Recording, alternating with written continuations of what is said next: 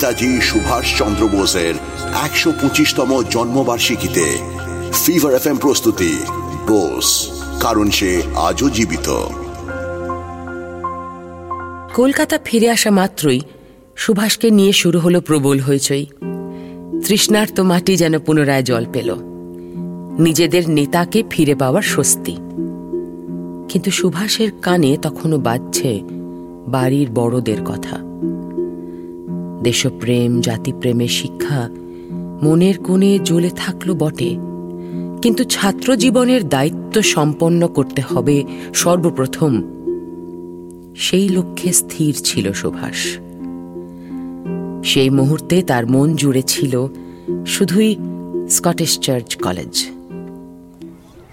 So, Mr. Subhash Chandra Bose, you seem to be very famous amongst the students, huh? Sir ফেমাসের কি দেখলেন No, son, you are famous.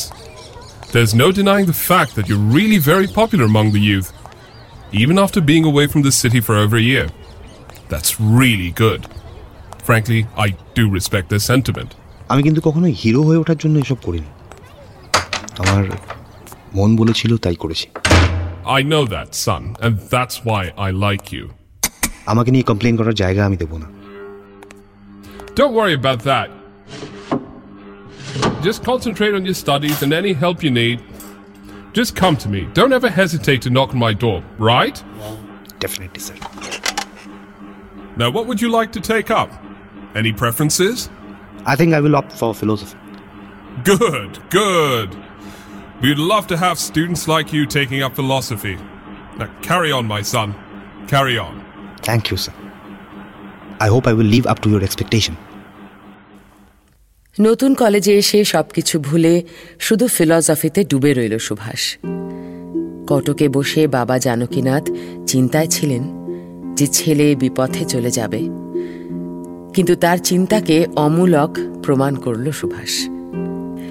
উনিশশো উনিশ সালে ফিলসফিতে honours নিয়ে বিয়ে পরীক্ষায় পাশ করল সুভাষ। অবশ্য শুধু পাশ করল বললে একটু কম বলা হবে। এই পরীক্ষায় ফার্স্ট ক্লাস সেকেন্ড হল সুভাষ। এবং ফার্স্ট না হতে পারায় একটু আশাহত ছিল বটে। এম এ পড়ার সময় যখন বিষয় বাছার সময় এলো, তখন কিন্তু সুভাষ ফিলসফিতে আর আটকে থাকতে চায়নি। একটা নতুন সাবজেক্ট এক্সপেরিমেন্টাল সাইকোলজিতে উৎসাহ নেয়।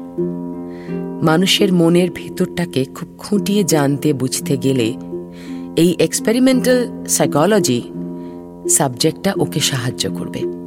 সেটা সুভাষ ভালোই বুঝেছিল। এমনই ভাবে বুদ্ধিমান সুভাষ জ্ঞান ও অভিজ্ঞতা অর্জনে মেতেছিল কিন্তু হঠাৎই একদিন যেন বাজ ভেঙে পড়ল মাথায়। সুভাষ তুমি কি করবে না করবে শীঘ্রই জানাও আমায়। সময় বেশি নেই কিন্তু। চব্বিশ ঘণ্টা সময় দিলাম যা ভাববার ভেবে নাও। আমি তো বুঝতে পারছি না। আপনি কি বলছেন? কেন? শক্ত কি আর বললাম?